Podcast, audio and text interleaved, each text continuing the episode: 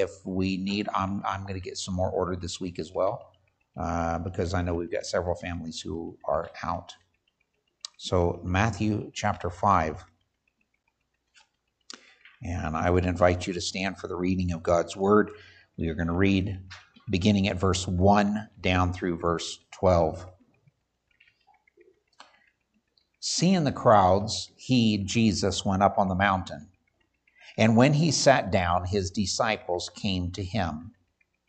And he opened his mouth and taught them, saying, Blessed are the poor in spirit, for theirs is the kingdom of heaven. Blessed are those who mourn, for they shall be comforted. Blessed are the meek, for they shall inherit the earth.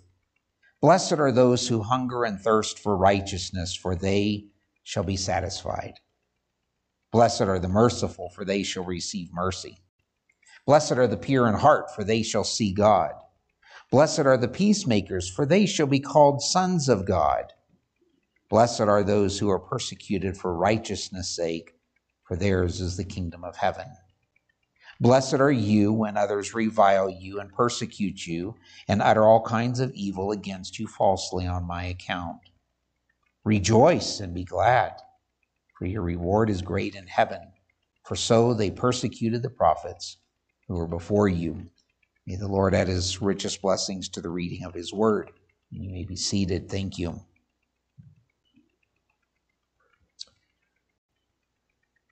As believers, by the way, by way of introduction, this is actually in all of my ministry the first series I've ever done in the Gospels. So it's probably going to be a little bit different. It's certainly different from me. I believe it's uh, it's a different type of preparation. Not that I don't read the Bible or read commentaries, but uh, being able to try to understand what Jesus was actually saying, who is written to, etc. We're going to look at that over time as we go through this series. So I appreciate prayer that I will be able to rightly divide the Word of God and uh, that you will rightly be hearers of the Word of God as well as doers.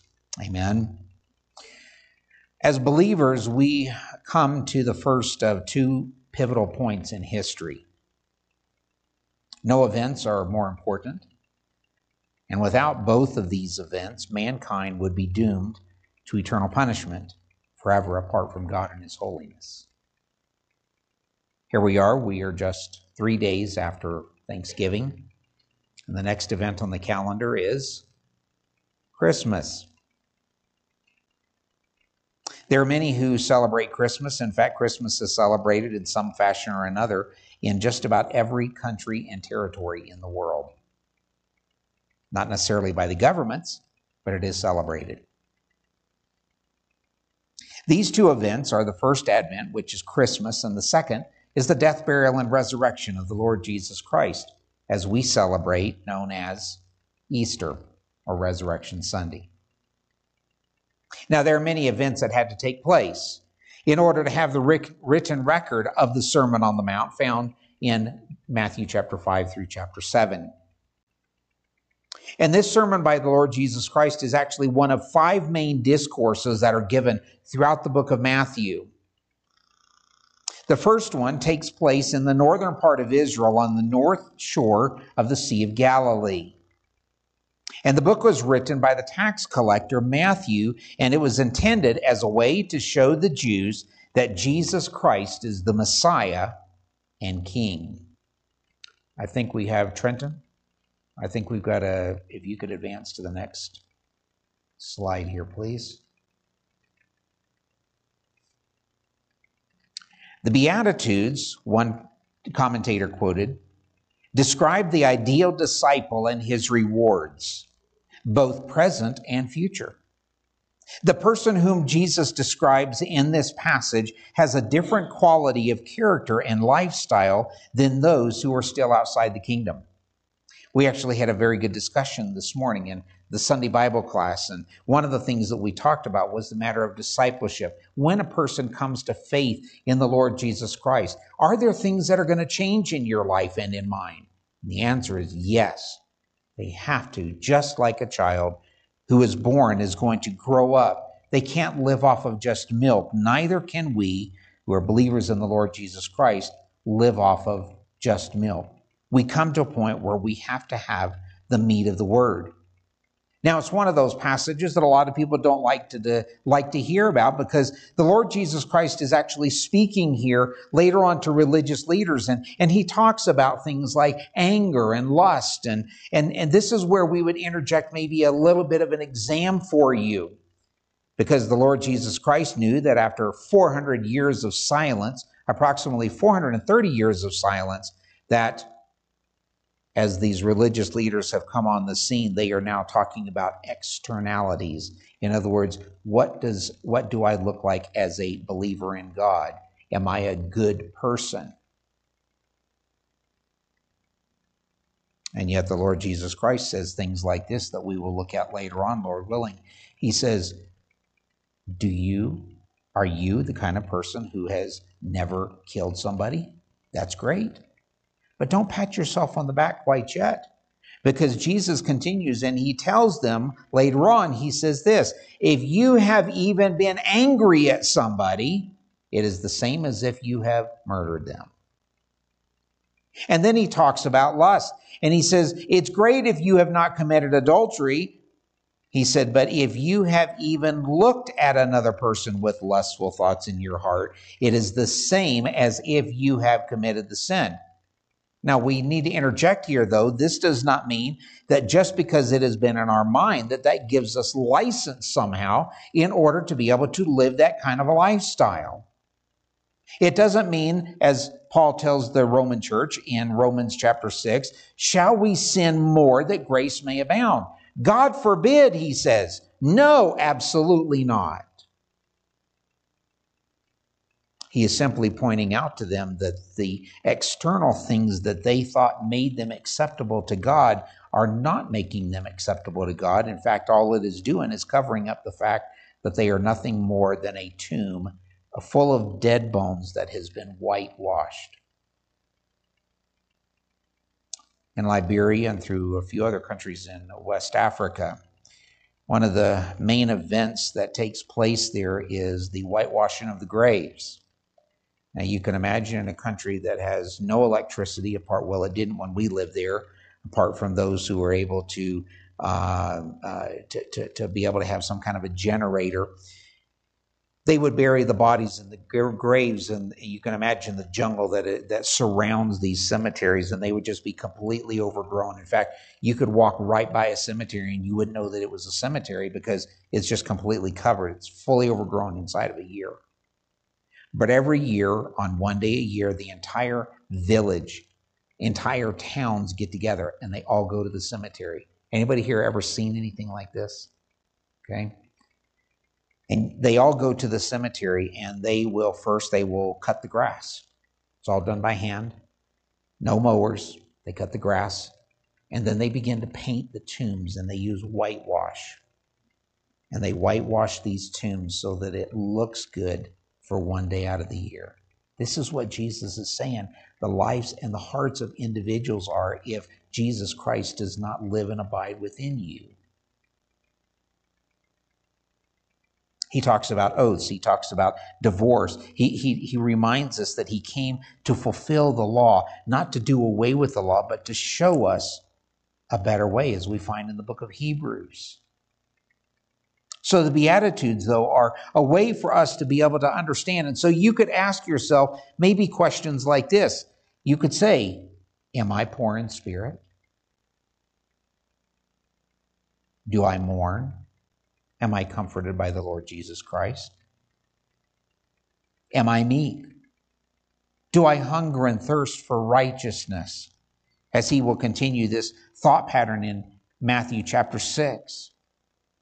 Am I merciful? Am I pure in heart? Am I striving to be a peacemaker? Am I one of those who is blessed because I have been persecuted for righteousness' sake? Now, this is a hard one. I know some of us have talked about persecution, and I believe that it may come very well in our lifetime. And we don't like the thought of pain. We don't like the thought of suffering and struggling. And yet, there, there are brothers and sisters around the world, even today, who are actually suffering and going through this today. But one of the things about persecution is that it always brings purity to the church of Jesus Christ, and it always brings growth. And then he concludes in verse 11 Blessed are you when others revile you and persecute you and utter all kinds of evil against you falsely on my account.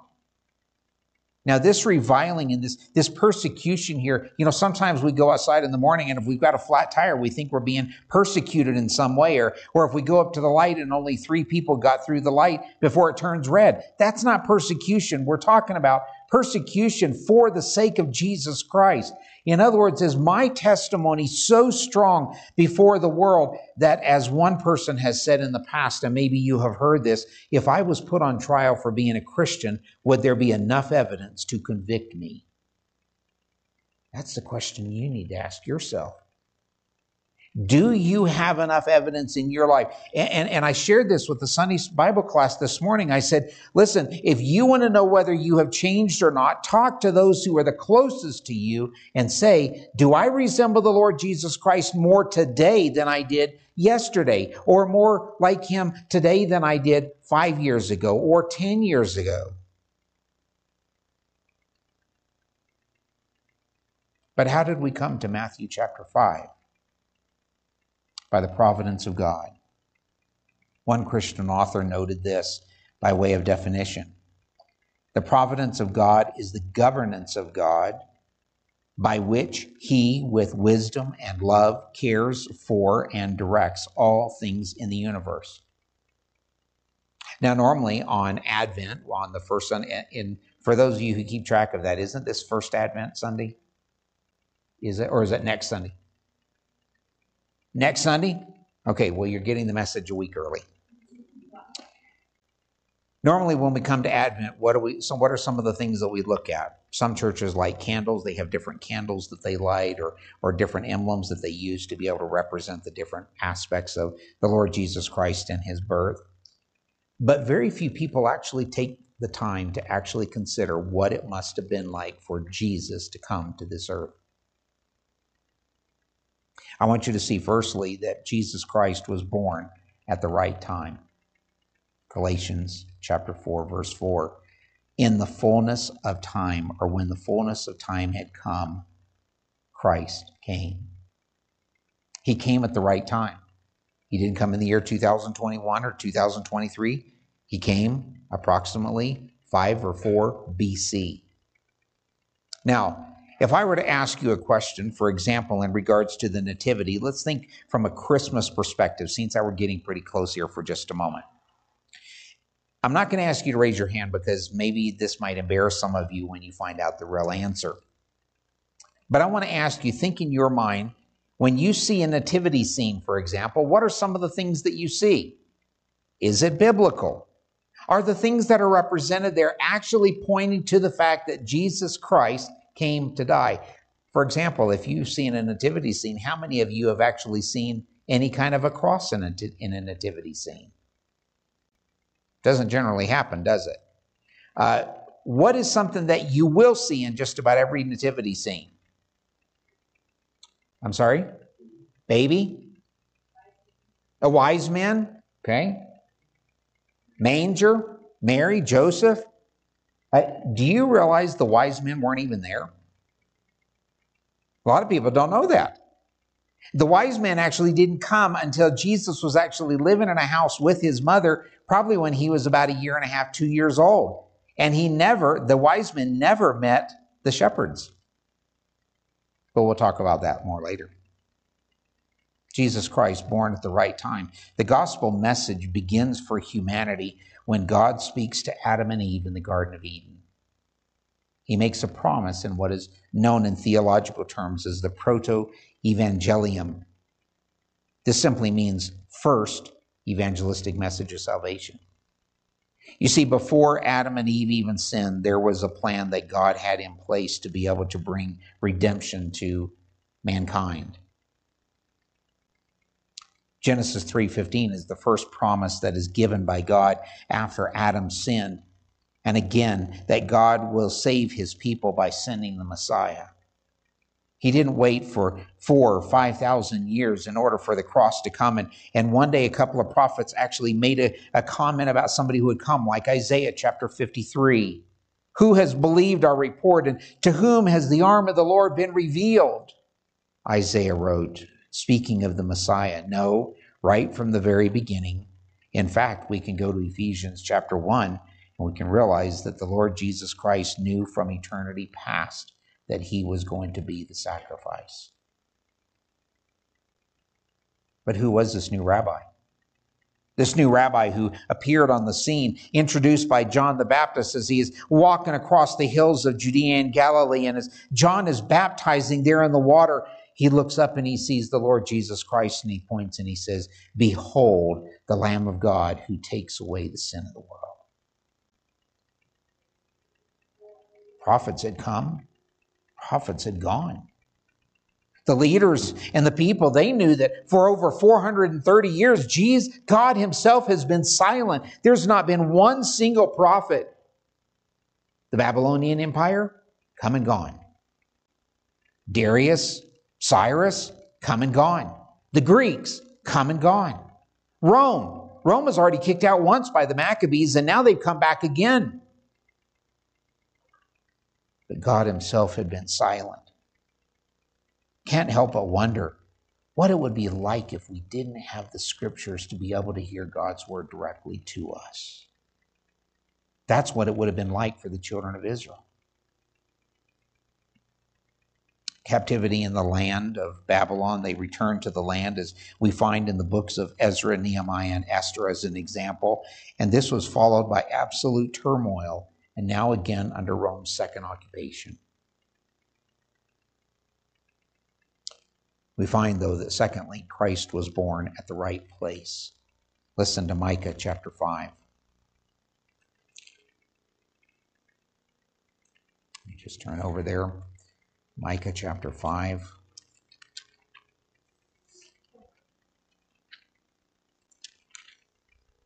And verse 2. But you, O Bethlehem Ephratah, who are too little to be among the clans of Judah, from you shall come forth for me one who is to be ruler in Israel, whose coming forth is from of old, even from ancient days. Again, another prophet I don't know if you realize this or not, but if you have ever looked at the fulfillment of prophecy, it is said that for one man to be able to fulfill something like just 16 of the 300 and something prophecies that are found in the scriptures would be a one followed by 64 zeros just to be able to fulfill 16 prophecies. And yet Jesus Christ fulfilled almost 400 of them perfectly. Here's another example. Maybe you're not aware of this, but there are actually two different Bethlehems. One was Bethlehem Ephratah, and it was just barely inside the ancestral boundaries of the tribe of Judah. And the other Bethlehem is in the far north of Israel in the land that belonged to Naphtali. And yet, this only confirms again that the writers of the New Testament and the prophets of the Old Testament wrote under the inspiration of the Holy Spirit. And yet, listen to what one, or listen to what Isaiah says in chapter 9, verses 1 and 2. But there will be no gloom for her who was in anguish. He is speaking about Israel here. In the former time, he brought into contempt the land of Zebulun and the land of Naphtali. But in the latter time, he has made glorious the way of the sea, the land beyond the Jordan Galilee of the nations. The people who walked in darkness have seen a great light, and those who dwelt in a land of deep darkness, on them has light shone. And again, a prophecy which was fulfilled in Jesus Christ coming. Think about these, each one of these points that we bring across to you this morning, and what the what the odds would be of one person being able to fulfill all of this. It's absolutely astronomical that one person, and not just that these things lined up, just happened to line up at the right time, it was at the right place. Judea was at a crossroads for the entire world. It was the gateway from Egypt to many parts of Rome. And the Roman Empire actually encompassed from the cold, wet climate of Britannia down to the baked, parched desert of the Sahara, and then all the way across to what is now the country of Saudi Arabia. Anybody who controlled this access point then controlled the world. Even when it comes later on, as we will look at to the crucifixion, do you know that the Romans did not actually invent crucifixion? It was actually practiced some five or six hundred years earlier by the Phoenicians, but it was perfected by Rome. And it was one of the only ways that Jesus Christ could actually have died and shed his blood. Further, it was the only way that Jesus could have been lifted up like the serpent in the wilderness. John chapter 3. Number three, Jesus Christ was born of a virgin. Isaiah chapter 7 and verse 14. Isaiah 7:14 Therefore the Lord himself will give you a sign behold the virgin shall conceive and bear a son and shall call his name Emmanuel or God with us Joseph was not the father contrary to some opinions a Roman soldier wasn't the father it wasn't that Mary had some kind of illicit relationship with somebody. No. The Lord Jesus Christ was born because the Holy Spirit came upon her and allowed God Himself to take on human flesh and begin forming human a human body inside of Mary. You say, "Well, I don't believe in the virgin birth." Listen to what one commentator says about the virgin birth. The virgin birth is important and in that it preserves the truth that Jesus is fully God and fully man at the same time. His physical body he received from Mary, but his eternal holy nature was his from all of eternity past. Joseph the carpenter didn't pass on his sinful nature to Jesus for the simple reason that Joseph was not the father Jesus had no sin nature. Now, there are some, and it's starting to creep into evangelicalism as well, and I've shared this with some of you before in the past, but there are some doctrines and there are some churches that actually teach that while Jesus did not sin, he could have sinned. And further, they state that Jesus Christ actually had a sin nature, and when he died, he had to descend into hell in order to suffer at the hands of the evil one, Satan, and his little minions, in order to be able to atone for your sin and mine. That is heresy. Jesus had no sin nature. Jesus had nothing to seek forgiveness for from the Father. He was perfect in every way. The virgin birth of Jesus is an example of God's gracious work on our behalf. God is the one who took the initiative. Mary was not looking to become pregnant, it was all God's idea. Joseph had no role in the conception, and his body was not involved, so the power had to come from God. In a similar way, our salvation is based solely on God's initiative and God's power. We did not seek after God, but He sought us and we did nothing to earn our salvation, but we rely on God's power. The wonder of this is this is why we have said, and we have given the example before of the two men who went to the temple. And the first one stands there, the religious leader, the Pharisee, and he stands there in front of all of the people, patting himself on the back about all the wonderful things that he has done. And the fact that he's not like this guy over here in the corner, and yet it's the guy in the corner, the tax collector, the publican, the sinner, who says, God, be merciful to me, a sinner. The Bible says it wasn't the righteous person who went down or the self righteous person who went down to their house justified, it was the sinner. When I stand before you and I preach a message, I know what God has saved me from. I know what God has saved me to. I know where God has taken me one day for all of eternity. And I look forward to that day.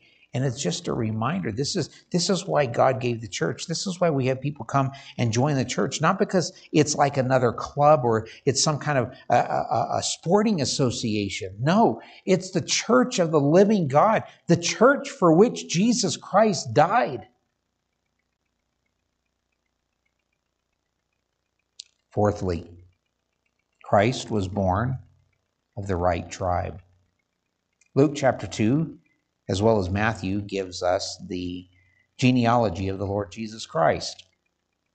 And I want to show you a couple of things. Maybe this might be of interest for you to do further study on later on.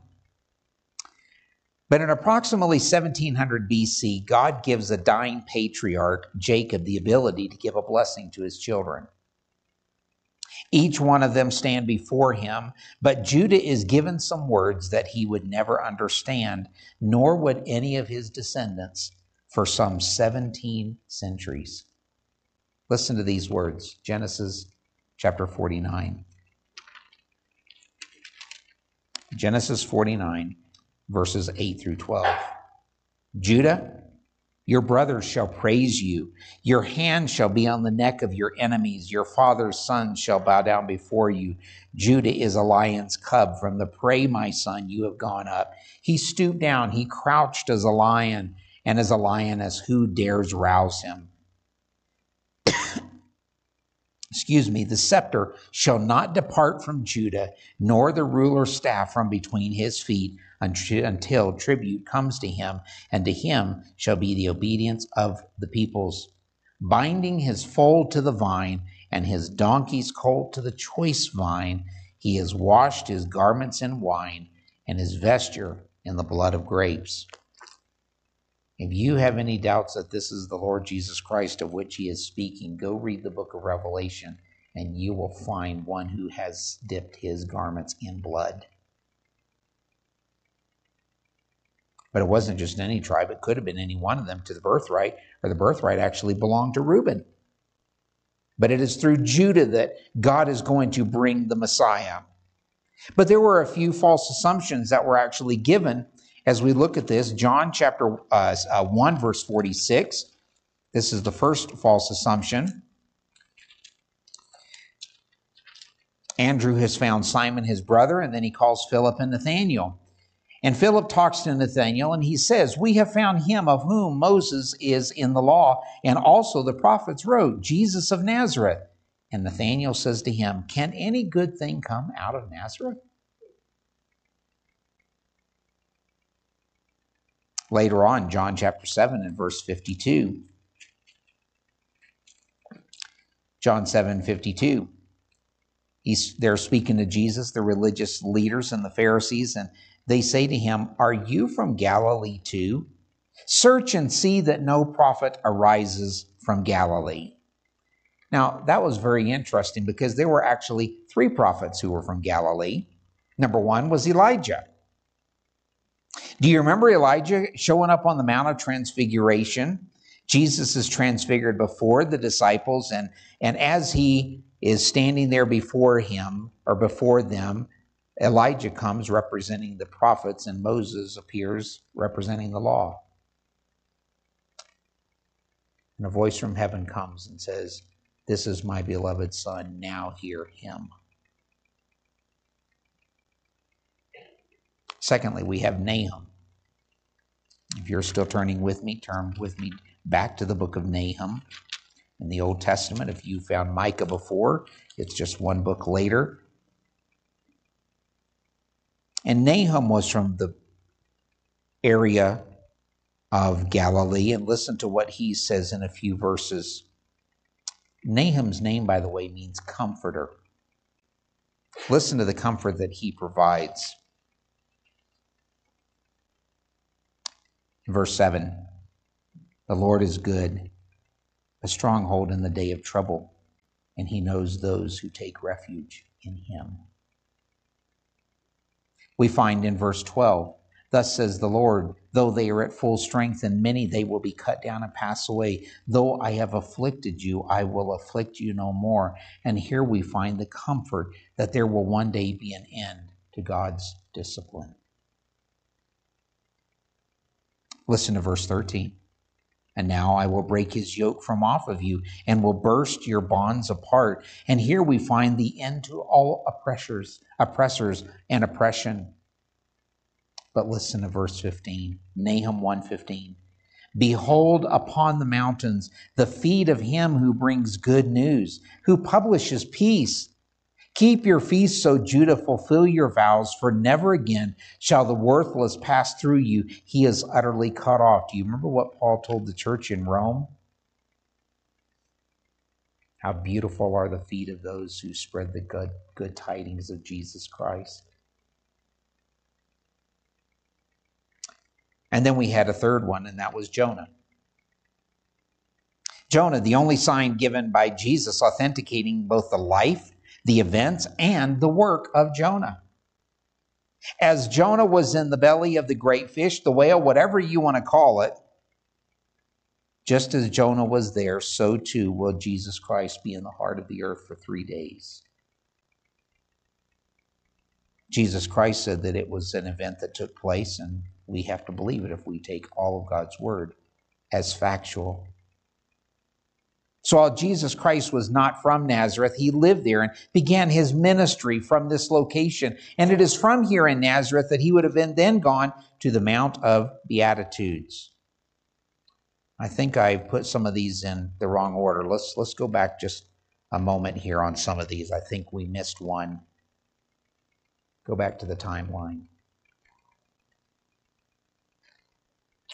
This would have been a very, yes, here we go, travel time. Here's a picture of Israel, and I want you to notice that to go from Nazareth, which is up near the top of the arrows and the lines that are at the very top, to go from here down to Bethlehem, this is very important because it was another prophecy that was fulfilled. Because when he goes to Bethlehem, why did he go to Bethlehem? Because they were being taxed.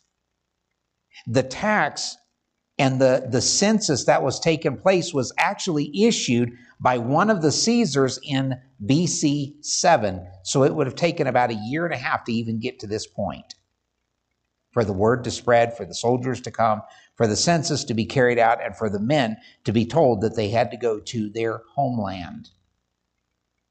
So it would have taken a week approximately to get from Nazareth to Bethlehem.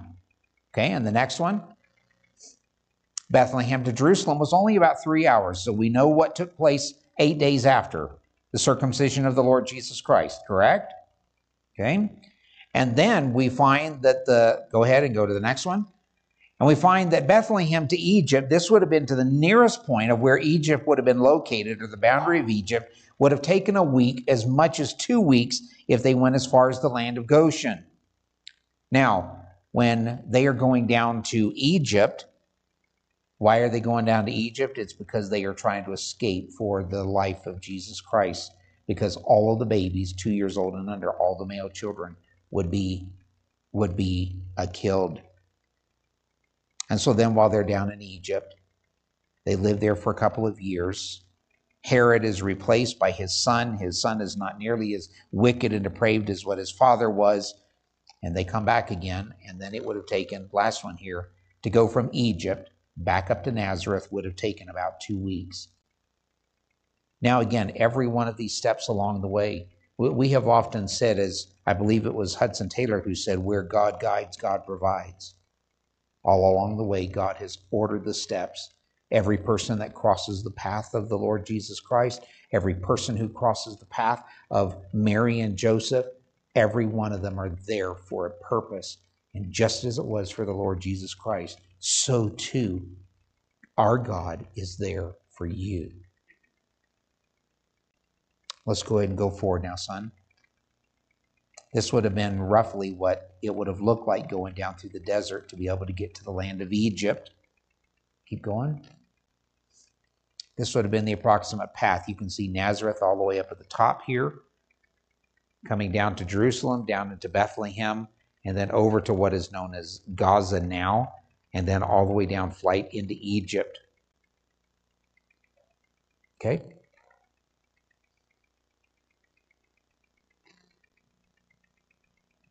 Here's a representation of what Nazareth would have looked like. This is the hometown of the Lord Jesus Christ, where he actually was raised. He would have served with his father. Go and go to the next one or with Joseph, and this is simply a replica or a reproduction of what a carpenter shop would have looked like there in Nazareth. I don't know if any of you have ever been able to go to Israel. That would be a great trip to be able to make.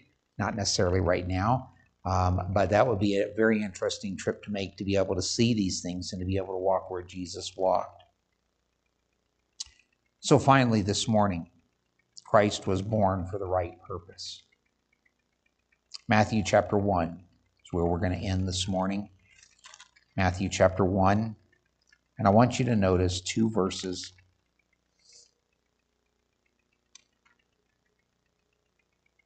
We find the genealogy of the Lord Jesus Christ, but at the end of this, an angel comes and he's speaking to Joseph, and he says this Take Mary as your wife. She will bear a son, and you shall call his name Jesus, for he will save his people from their sins. All of these things coming together for one purpose, and that is so Jesus would die. That's it. It's not to give us tinsel on the tree. It's not to give us gifts underneath the tree. It's not for Santa Claus. It's because Christ came to die. Listen to verse 23. Behold, the virgin shall conceive. This was spoken of by Isaiah the prophet, and bear a son, and they shall call his name Emmanuel, which means God with us. What an incredible story. What an incredible account of, of what the Lord Jesus Christ has gone through. Can, can you imagine? I mean, some of the old ancient peoples like the Greeks and the Persians and even the Romans, they all had their stories of the demigods. Nobody had a story like this. That God Himself would be willing to come off of His throne, to leave all of His glory behind as He did, and to be able to come to this earth so that He might die. while Moses was not given to the children of Israel in order to bring them closer in any way to Yahweh. The law was given so that they might see how far they were from the holiness of God. And that apart from a mediator who would one day come, they were without hope. All of those in the Old Testament looked forward to the new when Jesus would come. They had no idea when it would be. And apart from the mercy of God, the only thing they could hope for was judgment. In like manner, the eternal Son of God, Jesus Christ, comes to this sin cursed world. He's given by the Father. But there is a difference, as the writer of Hebrews points out a few decades later. The law and person of Christ is, is better than anything that has ever come before. He's the fulfillment of the law. He's the fulfillment of the kingship, the line of David.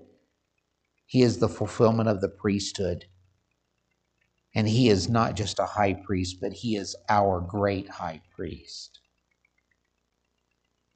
And it is in him, as Colossians chapter 1 says, it is in him that dwells all the fullness of the Godhead in bodily form. You want to know who God is? Look to Jesus Christ. Jesus Christ is and was and always will be God.